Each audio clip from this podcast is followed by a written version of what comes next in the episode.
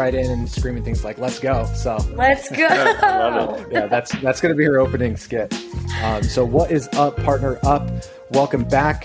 Uh, we have a trio here today. So, if you didn't catch the introduction to Michelle Albanese episode, we are joined by my amazing co-host and colleague of the past three and a half years, Michelle Albanese. Michelle, what's up? Woo! Let's go. What's up, partner up? Yes, indeed. And then um, our guest today, I am super excited about. I feel like we've been up leveling um, the folks we've been bringing to you all, um, you know, week after week, from Bobby Knapp to Avanish, and now we have on Dave, the CEO of Impact.com. Dave, welcome to Partner Up.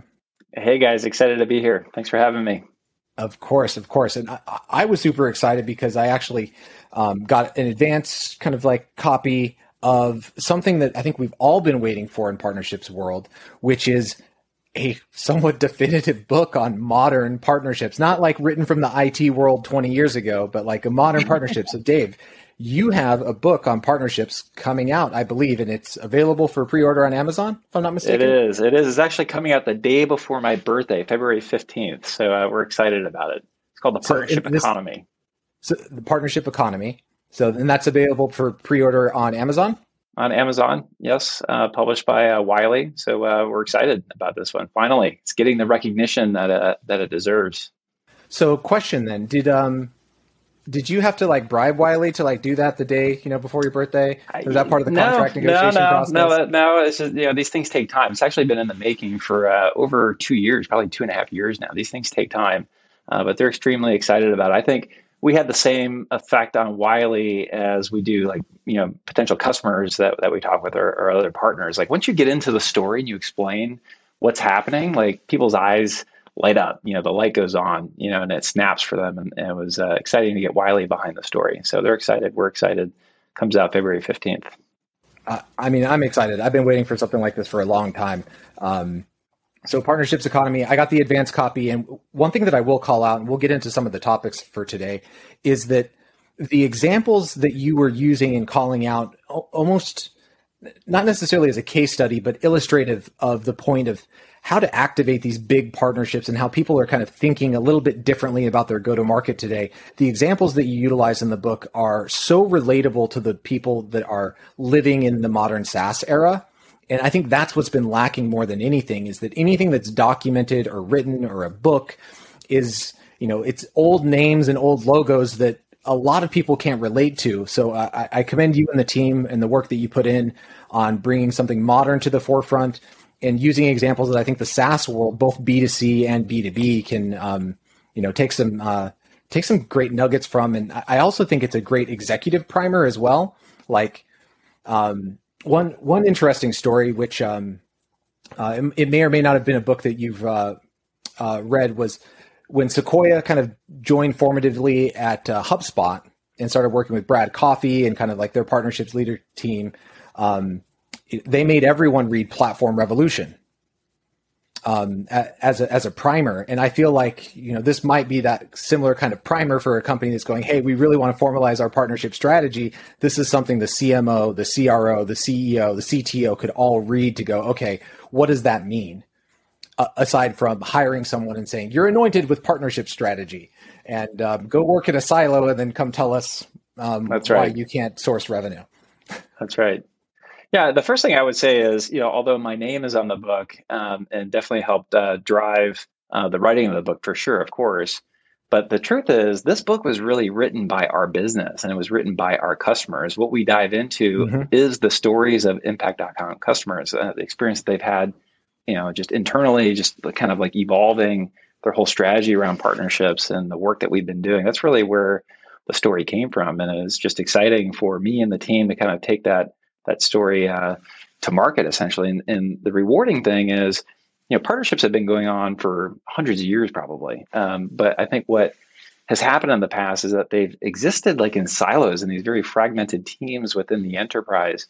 And you know, I feel like we're that first platform. We're now this global standard platform for all partnership types. And there's, you know, I tell a story about Walmart. Like, why did they choose Impact.com? And it was because they wanted to get all their different partnership types into one place and then really put the people, process, and technology behind a really important business strategy for them. They compete with people like Amazon, right? Amazon has probably the world's most successful partnerships or associate program. They call it the uh, the Amazon Associates program. They get over, I think it's 600 million customers per month to their app and to their um, to their website buying things uh, through their associates. And I think a lot of businesses are waking up to you know this opportunity that exists when you put influencers together with the traditional rewards affiliates with commerce content stuff, biz dev stuff. Walmart replaced like filing cabinets, literally filing cabinets of business development contracts, consolidated all that into one platform. And I think, you know, this the exciting thing for us is that I feel like we're waking the world up that this is a big thing when you put it all together, like in their own, like they're kind of, you know, kind of ad hoc things that uh, that businesses are just doing uh, throughout their organization. But when you put it together, is where you realize the magnitude of the effect that all this has on on business, essentially. And so it's been an, an exciting story for us to tell. And you're talking about HubSpot you know, they did something similar. They they proved that there's a category that exists around inbound marketing and, and the need for automation. And if you were to kind of look back, you know, 10 plus years, they were roughly the size that we are today. You fast forward to today, they have over 100,000 customers on their platform. They just crossed over a billion in revenue. And we see that exact same journey for uh, a company like impact.com, just proving that there's a real category and an opportunity here for businesses around partnerships and while you're getting your act together around organizing your people, you know, you know, you think of sales teams, think of marketing teams. Most enterprises have very sizable teams in those other categories and channels for revenue acquisition. And you think about process. You think of territories and quotas and you know what's that process you're going to follow every day to make calls and get opportunities started to do business et cetera pipeline coverage quota coverage partnerships haven't been thought of in that same light and this is the thing that's exciting for us at impact.com is just really trying to educate and evangelize the power of this of this channel. And that's really the the the, the driving force behind wanting to write this book and, and tell that story so that other businesses uh, can um, participate, especially now, especially when you look at the challenges that are happening around just advertising in general, especially digital advertising. We're losing cookies, we're losing retargeting, we're losing measurement. Uh, we're losing the modern consumer. It's, it's, getting cheaper too, right? Like yeah. the cost of ads are just going down. yeah, right. Conversion rates are going Not. up. It's just getting easier to go to market, right? Not. Yeah. There's a, there's a lot. There's a lot of stars aligning uh, that I think is just the perfect time for a, a, book like this to come out and, and kind of educate the market on how you can remain competitive in this in this modern space.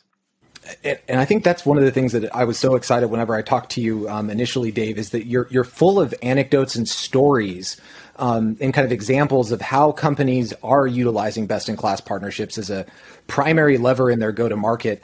And you know, one of the things you talked about that the, there's you know referral examples everywhere, right? Like you you mentioned something as simple as you know recruiting. I mean, the best source of new hires is typically your people right? So like let's maybe talk about some of those examples that you think through whenever you're trying to maybe educate a wider organization. You're leading impact.com. I think you're the the largest software um, kind of player in the space of uh, you know partnerships technology. What are some of the examples you use to help a team understand, hey, look, you might think this is new to you, but it's actually, you know, these referrals concepts, they're everywhere. Mm-hmm. Well, I don't think you can dive into those stories without first understanding what's evolved on the consumer side. And, and we can go as far back as you want to talk about it. But, right. you know, I think of going way back, you know, people sitting around the radio and around the TV where there were just a handful of channels that were available to them. And and they were kind of told what to buy essentially right so everyone sang the same jingle and ran out and bought the same products because advertisers were kind of driving the narrative and there wasn't like an ecosystem or anything else out there to kind of compare with. People just kind of went and bought what they were told. If you fast forward to today and you look at the amount of, of information that is out there about products, I think it started with the large uh, social media publishing platforms like YouTube. You had uh, influencers that were just passionate about certain products that would do unboxing videos and people just showing products and talking about what they like and don't like. And that really kind of helped to drive um, you know what people bought uh, and how they bought essentially. I think the major publishers like the Condé Nast and the Meredith brands the BuzzFeed brands those major teams of editors started to follow along and said hey let's let's pay a little bit more attention to what our readers actually want instead of us making the editorial decisions kind of like the old uh, media channels. They were deciding all the news that was fit to print.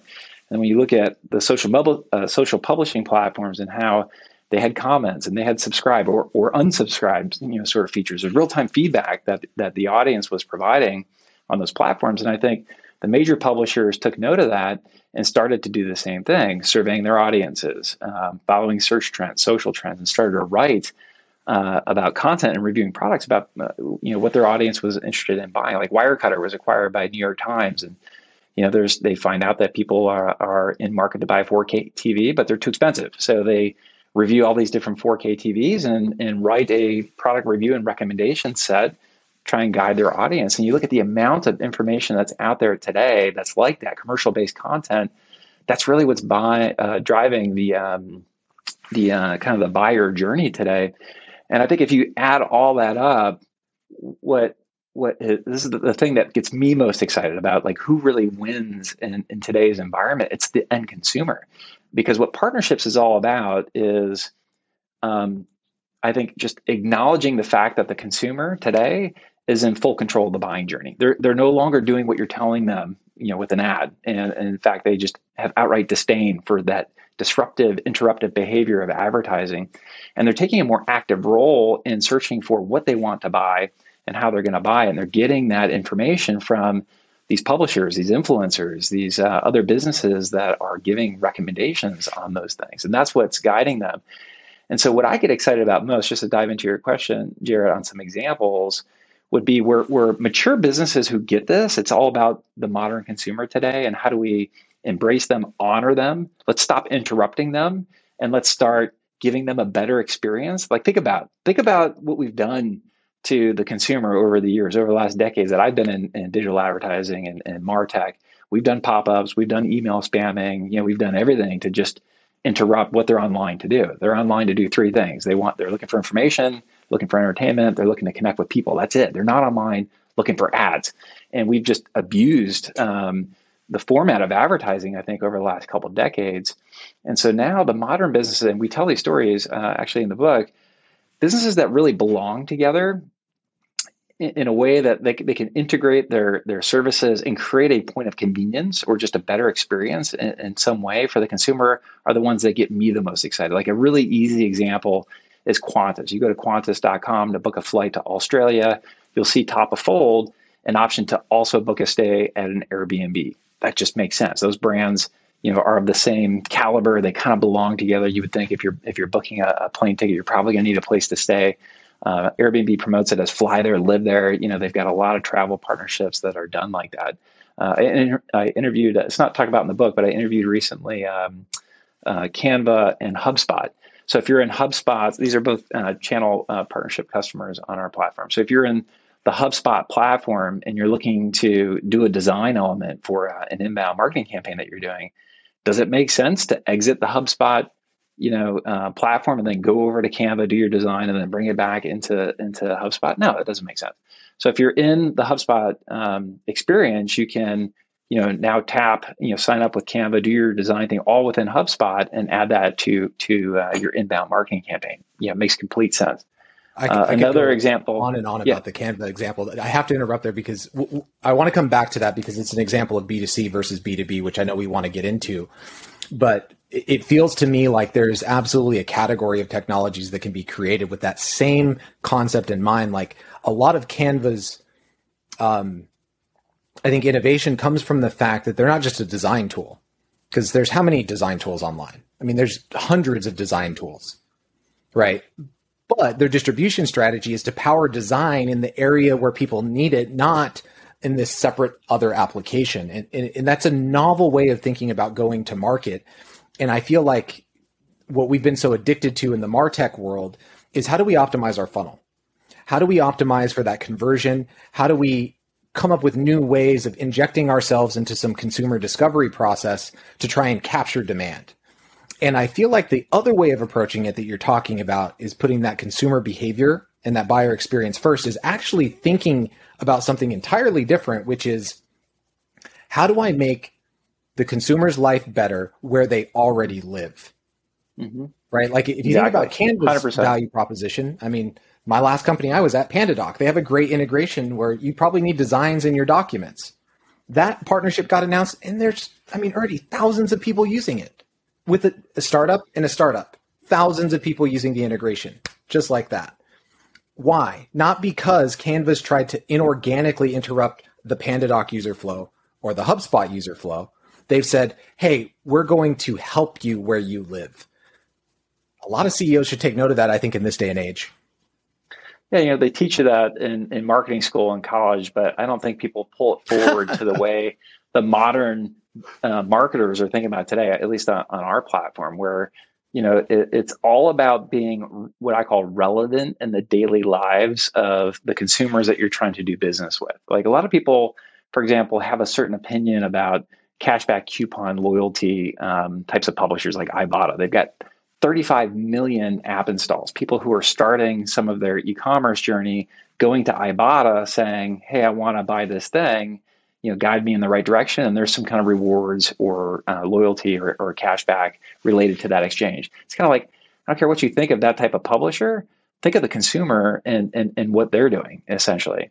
Um, and you know uh, you know the uh, i interviewed uh, Winc and sunbasket recently uh, and Winc was kind of telling me the story about how they choose their partners.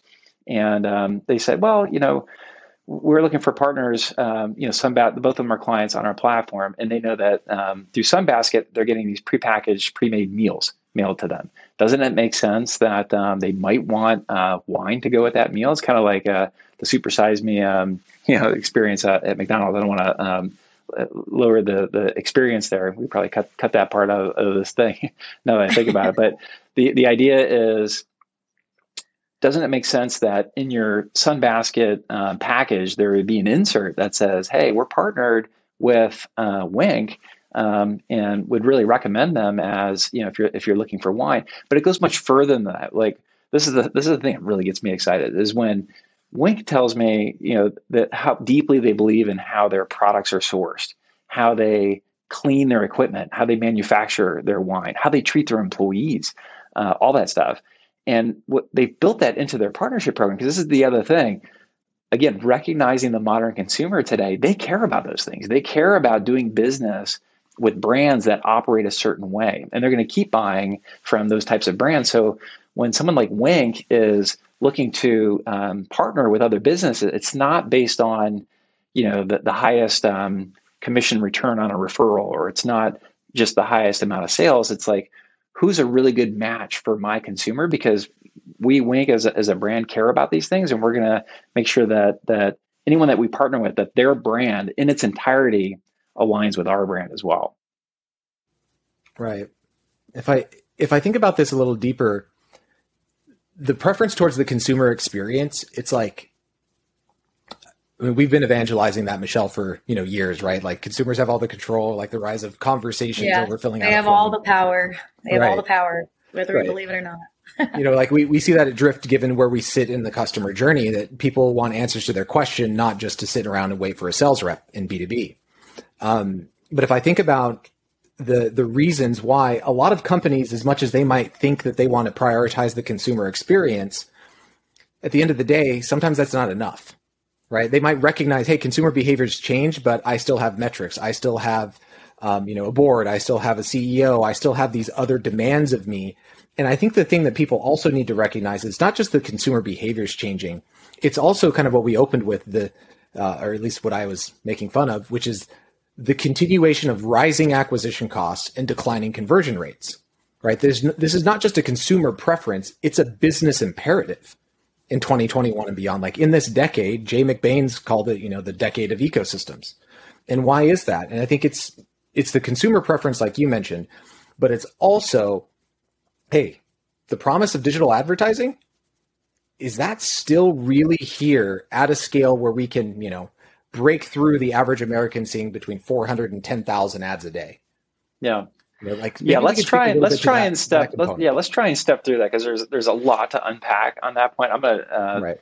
maybe just kind of give it from my perspective because I've I've watched this movie now for the last uh, couple decades, uh, coming right. from Conversant and uh, other companies in, in the martech ad tech space.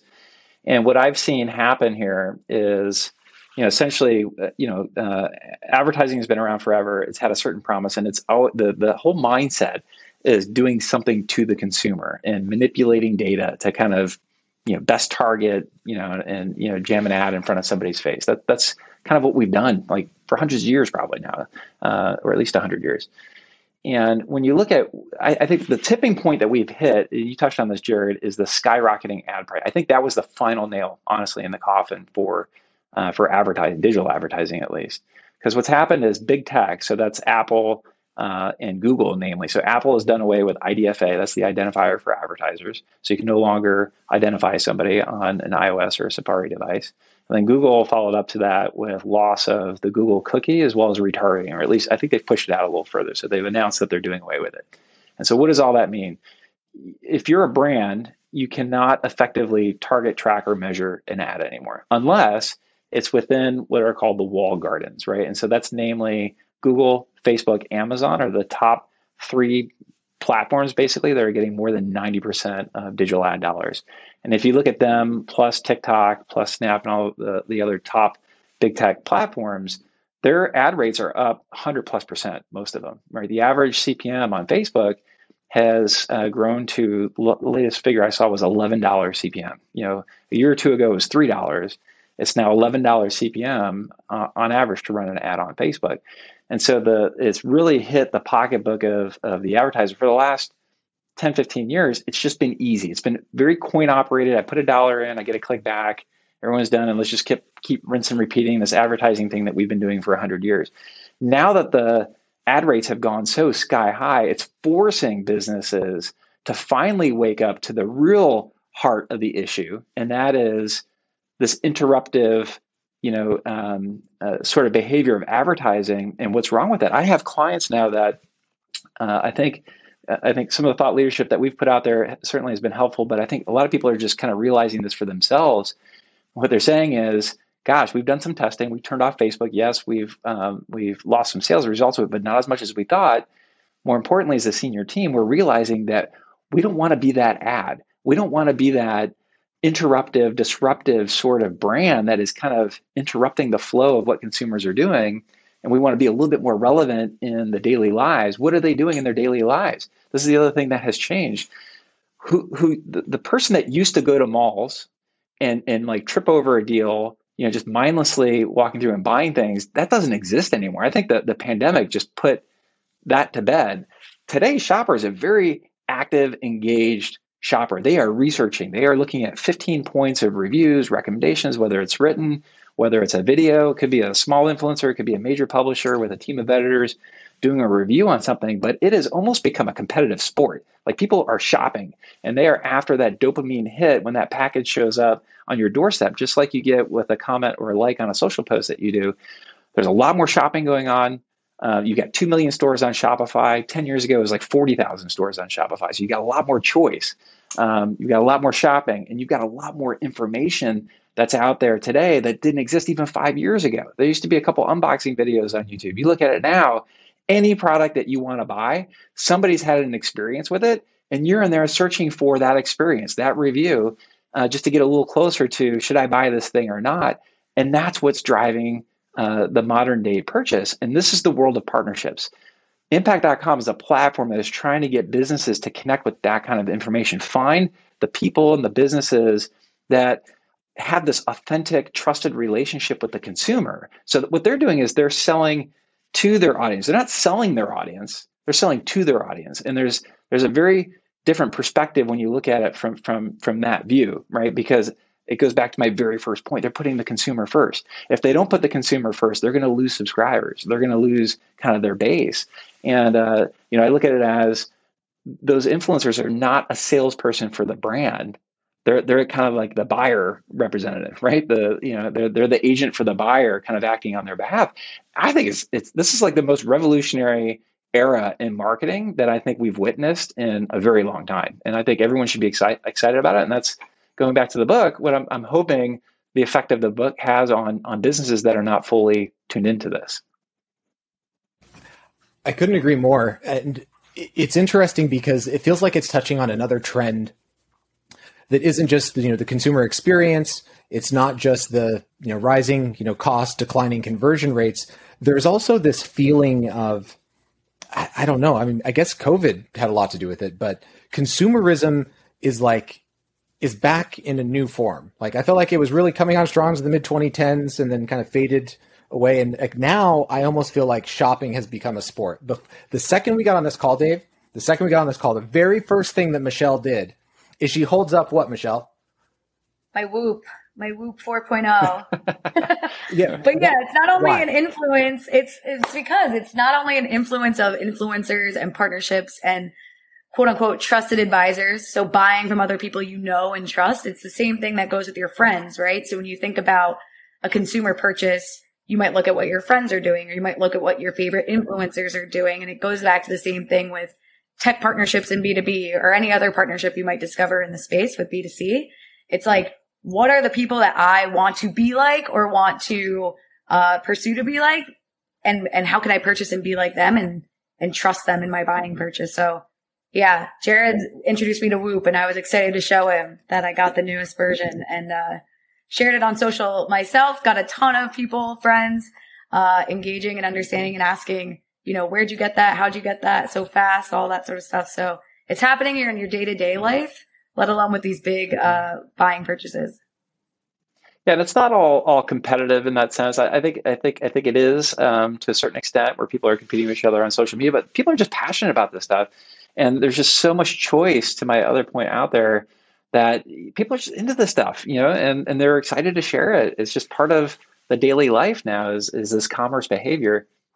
I think people are excited to share it. To your point, Dave, because they've done so much research. Shopping is a sport. That's a very right? good point. They put so That's much energy into finding that purchase, so they're excited to then share it and, and close that loop. So, and they want more people to see uh, and experience what they did based on all. This. And again, just to tie did. it back, in case it's not it's not obvious, that research are it comes from the publishers and the partners that are part of these programs that I'm talking about, right? Because because it's not ad, it's it's very native content, right? The and, and, the change here is going from ads that surround that content, right? That's what Facebook does, um, you know, and other social platforms where that content is published. We're talking about the commercial links within that content. So it could be a description of a video, or it could be, you know, an article that a Wirecutter editor writes. There could be a link for a Vizio TV inside of the um, content piece that they're writing itself. We're not talking about the advertising around it. We're talking about the content itself is commercial in nature. It's what we call commerce content and a lot of these editors are inserting these commerce links from an impact.com uh, type of platform uh, and forging relationships with, um, you know, Walmart in that case for a 4K TV or someone else where that product is sold.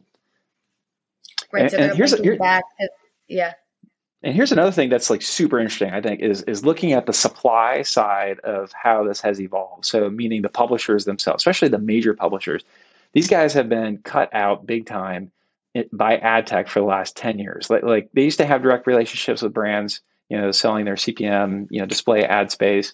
By the time you insert a DSP, an SSP, a DMP, an agency, I mean, oh my gosh, there's like 10 cuts of that gross dollar CPM to where they're getting pennies on the dollar. That, that was like the first issue that came up. Now, with the loss of targeting, tracking, measurement, unless you're inside the wall gardens, they're in a really tough position to make those ads work.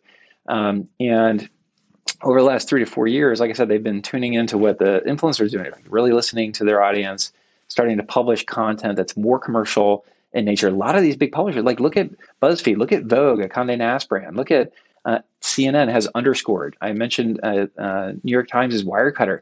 All of these major publishers have large commerce teams now. They're publishing a lot of commerce based content, and inside the content are these commercial links, right, to, to the articles that they're talking about. And these are editorial decisions that they're making. These are they're not doing this to to um, you know be a cheesy salesperson. They are delivering authentic content that their audience is demanding.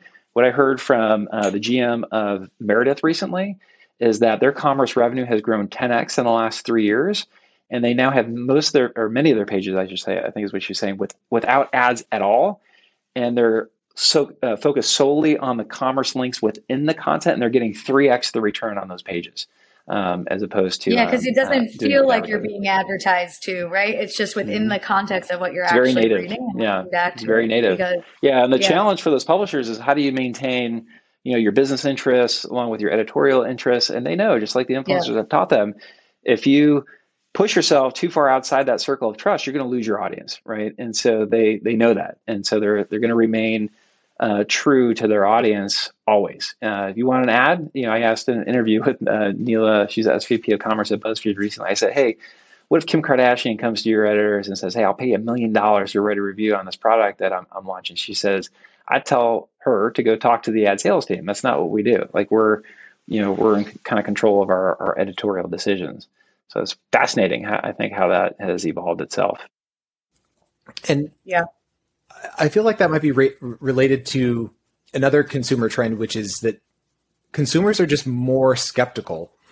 And I also feel like that's because of the rising increase in the quality of mm-hmm. you know, mm-hmm. goods and services, right? Like digital transformation has not only allowed for more businesses to come into an existence, for more disruption, but for the you know kind of price disparity to also increase, right? Quality is increasing as well as consumer kind of skepticism. I mean, Michelle, mm-hmm. I, I, know you could like throw it back at me, but like Dave, we were discussing how I have like you know these Melin hats. I think I have like mm-hmm. here's one, here's two, here's three, here's four. That's my That's running right. one. Like I have four of these stupid hats. These are sixty. And how much hats. did you spend on those hats? How much did you spend on those hats, Jared? They're sixty dollars each. For a hat. Mm-hmm. For a hat. I yep, never yep. would have expected spending sixty dollars on a hat, much less ten of them mm-hmm. But that's because the quality is fundamentally so much better than any other hat I've ever had. Right? Like I, I run in Florida. Michelle and I live in Florida. It is a humid, hot mess. Going yep. runs in Florida. I mean, my hats are ugh, they're disgusting. But these hats mm-hmm. are incredible. They actually withstand mm-hmm. that test of time. And, and here's so like, the thing, just just that that example right there with you, right. Jared. I think you said skeptical. I would say consumers are skittish. Like they know when there's a filter on that photo, right? And and you know, it's like they they have lower respect for that. Like they will call bullshit uh, if they see somebody being a cheesy salesperson. Oh, this is just a hashtag ad. That that's an ad. That's not partnerships. That's an ad. What you just said, Jared, is the world of partnerships, where you, this is something that you're passionate about. You're really behind these products. If you were to do like a proper review and post about that with commercial links to go refer, people are happy to um, uh, buy using your links because they feel like they owe you you know some some sort of um, exchange for that information. That's the other thing is, is, that i've noticed. Yeah i was this is this is laughable almost but um, the, the craziest example of this that i saw uh, every once in a while i'll do a woodworking project and i needed to make a, a joint for this uh, table that i was making. And so of course i get on youtube and i find this guy he's got a lot of videos out there. He's got about a million followers believe it or not just some older gentleman in northern california. At the end of his video, he says, Hey, my channel is no longer sponsored by MicroJig, which is this table saw jig so you don't cut your hand. He goes, But you know, I've been sleeping on this Casper mattress for the last two years and I love it. I almost fell out of my chair laughing. It was just so out of context. But, you know, the guy, he, he spent, I don't know, three, four minutes. It's it's time lapse, him dragging it into his living room. It, he unboxes it. He's got it set up in his bed. He's sitting he's talking about what he likes, what he doesn't like about it. His cat's sitting on it. And I'm thinking to myself, man, if I was in market to buy a mattress right now, I would click his commercial link in the description of the video and buy that mattress through him because he just helped me make this joint. He just made this eight minute video giving giving me some information about something something else. And I feel like I owe him something, you know? So yeah, it's like it's, a thank it's, you. It's how can I repay this guy for saving me some time by walking me through this? Yeah it's a really fascinating economy that we're operating. It's very dynamic, and, and on one end, you know, um, we've got clients like, you know, maybe just to kind of change the um, subject here a little bit, like, but on our platform, just to tell you how um, dynamic this ecosystem is. So we have Target and Disney Plus as as a client on the Impact.com platform. Uh, now they're working on uh, a partnership where Target is serving as a partner to Disney Plus. So in their stores, they're promoting Disney Plus streaming, and they're uh, they've got that set up, and there's tracking that's happening on, on our platform to kind of account for that. And so that's just one of the things that I love about this whole economy is like anybody can be a partner to um, the the other entity essentially, and, and, find ways to continue to grow and be relevant to uh, to the consumers that they're each serving. Yeah, find that joint value proposition, that better together story, and it's it's amazing what you can do, right? Like even things that you might not even recognize at first glance Jared, you talk about this all the time, finding the black swan in the room. Like, what's the thing that's going to help uh, the end consumer that you might not recognize in the beginning, but ends up being the the MVP story. So, yeah, I think that's amazing. So on your platform, they're able to even uncover those opportunities just by yeah. by working there. We had another. You were talking about the pandemic earlier. We had another really interesting story that um, came out of left field for me. It's with Rastelli's, which is a direct to consumer um, meat business, uh, uh, along with Sunbasket, just to mention them again. But Rastelli's, not a whole lot of people know about uh, Rastelli's because they their main business is supplying call it protein, so meat like chicken, steak, fish to uh, a lot of restaurants and um, hotel chains. Um, and so um, so they are the sole protein supplier to Sunbasket, who does the uh, direct consumer prepackaged meal. So during the pandemic, people started message Sunbasket and said, "Hey, can we just buy a steak from you or, or chicken from you directly? We don't want to go to the store, the grocery store, because there's a pandemic, and if when we do, they're sold out of meat." And so Sunbasket said, um, long story short, hey, we don't we don't sell um, you know just the meat direct to consumer, but we get all of our protein from Rastelli's uh, why don't you go there to to buy your your protein essentially? So they did a B two B partnership. So so back to that other example. So they promoted, um, you know, uh, so so so uh, I interviewed the CEO of Rastelli's. Uh, I, I, think I give the uh, exact dollar amount, but um, it was like a hundred x return. So in one month, uh, it, it was like hundred x. I think I think I can report the the numbers. They went from like ten thousand in sales through that partnership to 1.5 million in one month uh, through that B2B partnership. And this is just to give you another example of, of how, again, dynamic is another really good example. What did, what did Rastelli's do? As their consumers picked up, and then they got uh, commerce content placements with CNN underscore. Those team of editors said, hey, people you know, are in a pandemic looking to get meat. We're doing the reviews of the top, you know, direct consumer meat companies, and and you know they did their write up on Rastelli's and a few others, Omaha Steaks, you know, and they generated referrals that way. And then Rastelli's business, um, the customer base um, built up. And then what did they do? Hey, um, you know, uh, you're buying direct consumer meat, but there's at least three times during the week that you're going to want a fully prepackaged meal sent to you. We're partnering with Sunbasket. Why don't you go there to get your prepackaged meals? So again, it's just like amazing how interconnected everything can be in this partnership economy.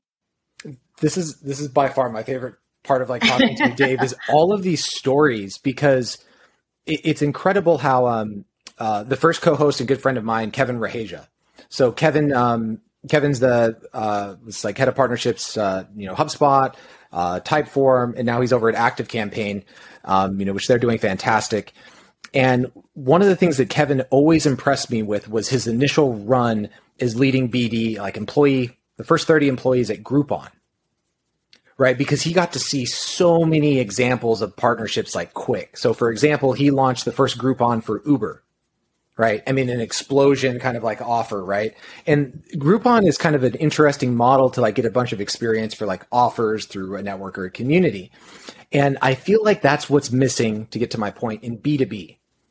Um, so you, you gave some good B2B partnerships examples, but I think some of those, right, the, it's a direct to consumer business. So you might have a B2B partnership but the end, you know, uh, the partner recipient, if you will, is still a consumer business.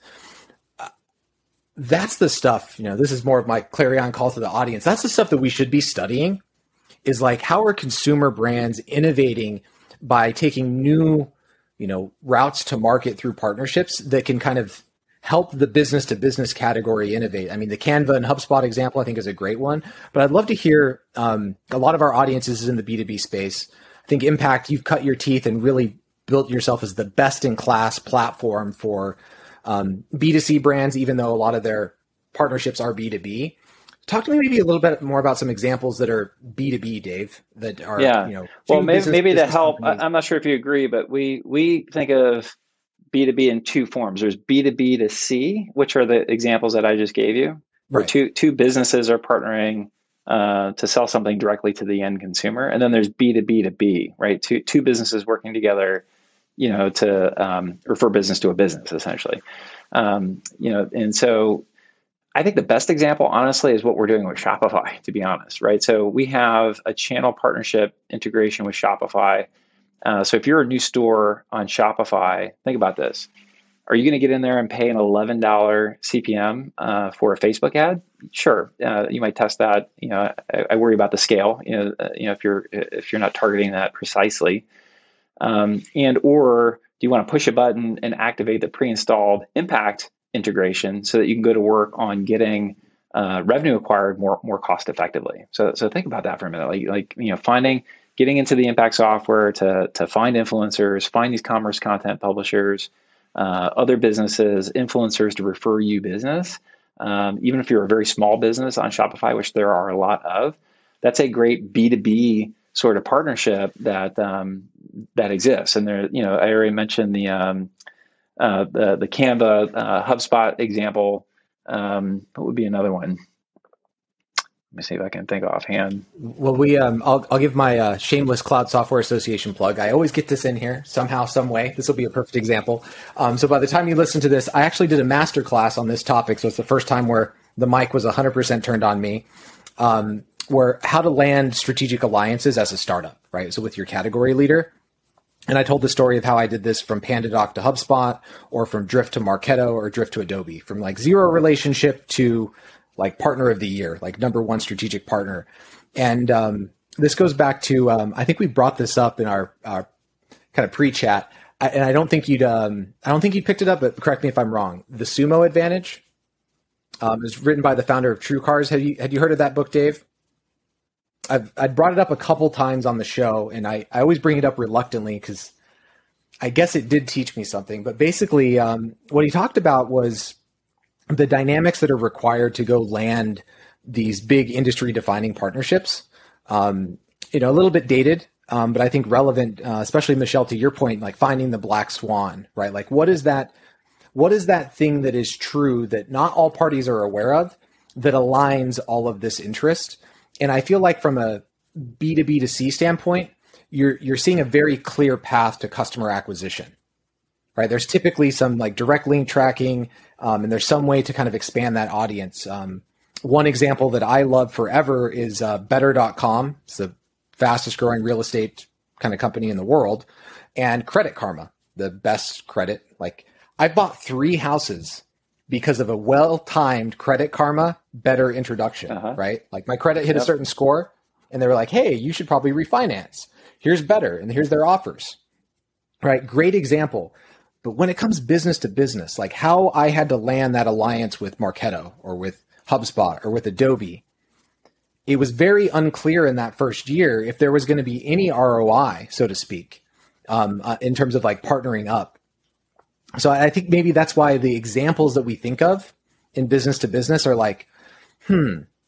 But it certainly seems like the tides are changing. If you think about, um, you know, maybe a sister company to some of the partner disruption that you're, um, you know, uh, leading, Dave, like Crossbeam, right? So um, we've had Bob on uh, the show. He's a fantastic episode that platform is pretty strictly B2B right now. And it's trying to like help people understand, oh, you do have this overlap of TAM and customers and trying to kind of associate. So maybe if there's not a ton of like near term examples, I'd, I'd maybe love to get your thoughts or forecast, if you will, on, you know, that B2B2B side. What do you think is going to change over the next few years or decade um, for these B2B partnerships that I think you have tons of incredible examples that everyone. Yeah, I mean, studied. yeah. If you if you read the research, uh, large companies like Salesforce, um, right. or some others, Microsoft, they talk about. I mean, how do you keep growing when you're when you're that big? You're doing billions and billions in revenue. Do you think you can realistically rely on a brute force uh, sales team go to market motion to keep keep growing 50% every year at that at that scale it's impossible like you you have to thrive on a channel partnership strategy at that scale. We're experiencing it ourselves. Like we're investing a lot more in our own channel partnership strategy, looking for other businesses to refer us business. So I mentioned the the Shopify example. We were just at the uh, SaaStr uh, event just recently, um, sponsoring because we were promoting our new release, our new capabilities in the B two B to B space, right? To to compete more uh, competitively and effectively within that uh, segment of, of partnerships. Uh, so you're making a so, bet there, not just philosophically. Hundred percent. Yeah, this is this is a, this well. is a, a, a major uh, growth initiative uh, with, within a, uh, within Impact.com because it does have some nuances. What you're talking about is a very different sales motion. To to your point around tracking, for example, tracking is less done through like a pixel to confirm it, and it requires like an integration with a CRM, like like a HubSpot uh, and Salesforce, both of which we have because there's typically like a, a lead or referral that comes in for like some complex software sale. It could be a financial service package, etc.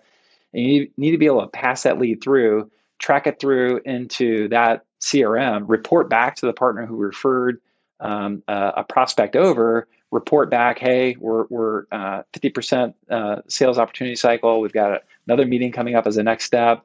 You know, there's there's collateral that you're making available to those partners. You want that available within the platform. All these things. It's very different from that B2B to C sort of experience where you're tracking uh, typically a sale that happens directly from the consumer on uh, on the, the website that they're purchasing from. You can report that back in more kind of real time.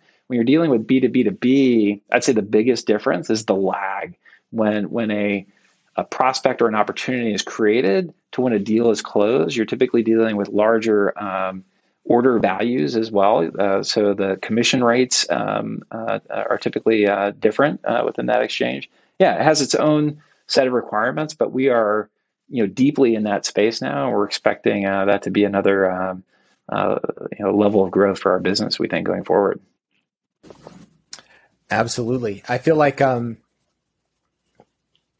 it's indicative of the partnership economy. You know, to mm-hmm. use the appropriate phrase, right? That's the title of the book the partnership economy. That's it's it, coming yeah. out February 14th, and uh, you can pre-order it on, uh, February 15th. Amazon today. 15, Actually, February, 15th. February 15th. February 15th. That's your birthday. His birthday is the 16th. The right? 16th, okay. the day before my birthday. All right. All right. February 15th, halfway through February. Actually, I guess not. 28 days of February.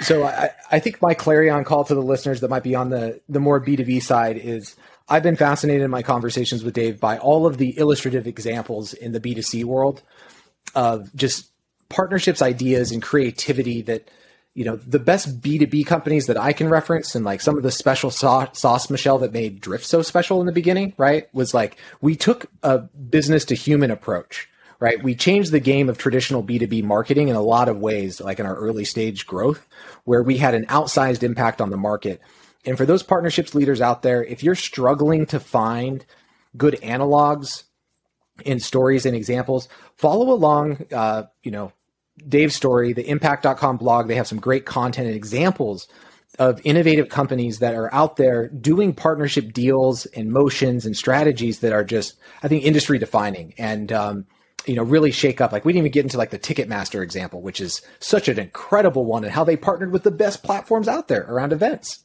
Um, so maybe another pro tip, maybe another pro tip, uh, Jared, yeah. for your, for your audience sure. on, on B2B, a key strategy is uh, just integrate with them. And you don't even have to talk to them. Like, like what, what I love about how, uh, how businesses have evolved is just the open nature of platforms. And we very much uh, embrace this and want this. We are, we, we are very much an open architecture. If there's somebody that is looking to partner with us, it's very easy to do and we've done that with like MMPs, the um, the mobile measurement providers, for example, like Branch. We have we have an integration with right. It just helps clients who are onboarding with Impact. It helps with um, the ease of onboarding to track these mobile events, and we give them an option. Sure, we have a page load API that that you can integrate with, but if you're already integrated with Branch and you prefer to use them for uh, the reporting of those events, no problem. But what what does that enable you to do? The Branch guys are, are referring us business and we're referring them business. And, and it's just a great, easy way for B2B to B sort of partnerships is just, you know, get after their open source documents, their APIs. You know, everything's interoperable today, or it should be. You know, uh, I, I, think I think companies who resist that uh, are not going to last for the long term. I think that the, the companies who embrace openness are going to be able to um, to grow faster. I think than their competitors, um, mostly by way of partnerships. Uh, in my opinion. Yeah. I oh, couldn't agree more. Michelle. no, I was going to say, I feel like, you know, it used to be this, you need to build all the technology to be a jack of all trades and be everything for a company. But what I found is the most successful companies are just partnering with the other best in technologies. Uh, and you get, you're able to have that joint value proposition for your customers to have everything in one place, but have the best technologies, uh, all under one roof. So couldn't yeah, and let, the, and let the and let the customers decide. You know, they right. can either use right. our tracking or they could use branch tracking. Like like yeah. like we shouldn't dictate that and force yeah. them into you know one or the other. It's like you know, yeah, here's, I think, here's the pros and cons. Like make a decision, and we'll support whichever you think is the best course. Exactly. I think you know you said B to B to B, B to B to C. I think no matter what, the way you got to think about it is you're selling to a human, and humans like are into this new what do you what are you calling it? The decade of of ecosystem right? Or at least Jay McBain's been calling it that where you know they're going to buy in the way that they buy for consumer whether it's business to business or business to consumer. Um, and so the buyer's in control. You're still selling to a human. And uh, partnerships is the is a really great way to get in front of your audience. So that's great yeah, that's it. I think that's the heart of it. it you, it's like uh, there's so much choice out there. You have to embrace the end buyer, the end consumer, and let them be the star of the show. And that's the definition of the partnership economy, which you need to pre-order. Check it out. Get it for your C-suite. If you're going to force an initiative to say, "Hey, we're we're leaning in on partnerships," Dave's new book's coming out. Um, I read a pre-copy. It's incredible. Great examples. Um, so, Dave, check him out. Uh, check out the Impact blog. Follow him. Follow him online, and um, partner up. It's been an awesome show, Dave. Thank you so much. Before we go, thank though, you. quick quick uh, quick reminder to the folks at home: if you're just listening on uh, audio, so Spotify, Apple Podcasts. Michelle knows that uh, she only accepts five star reviews on Apple Podcasts. Um, but to check less. us out, yeah, check us out on YouTube as well. So you get to um, uh, see our friendly faces as well. So, um, Dave, it's been incredible. Uh, we absolutely have to have you back on post book launch and uh, partner up. We'll see y'all next time. Thanks, guys. Enjoyed it. Thanks, Cheers.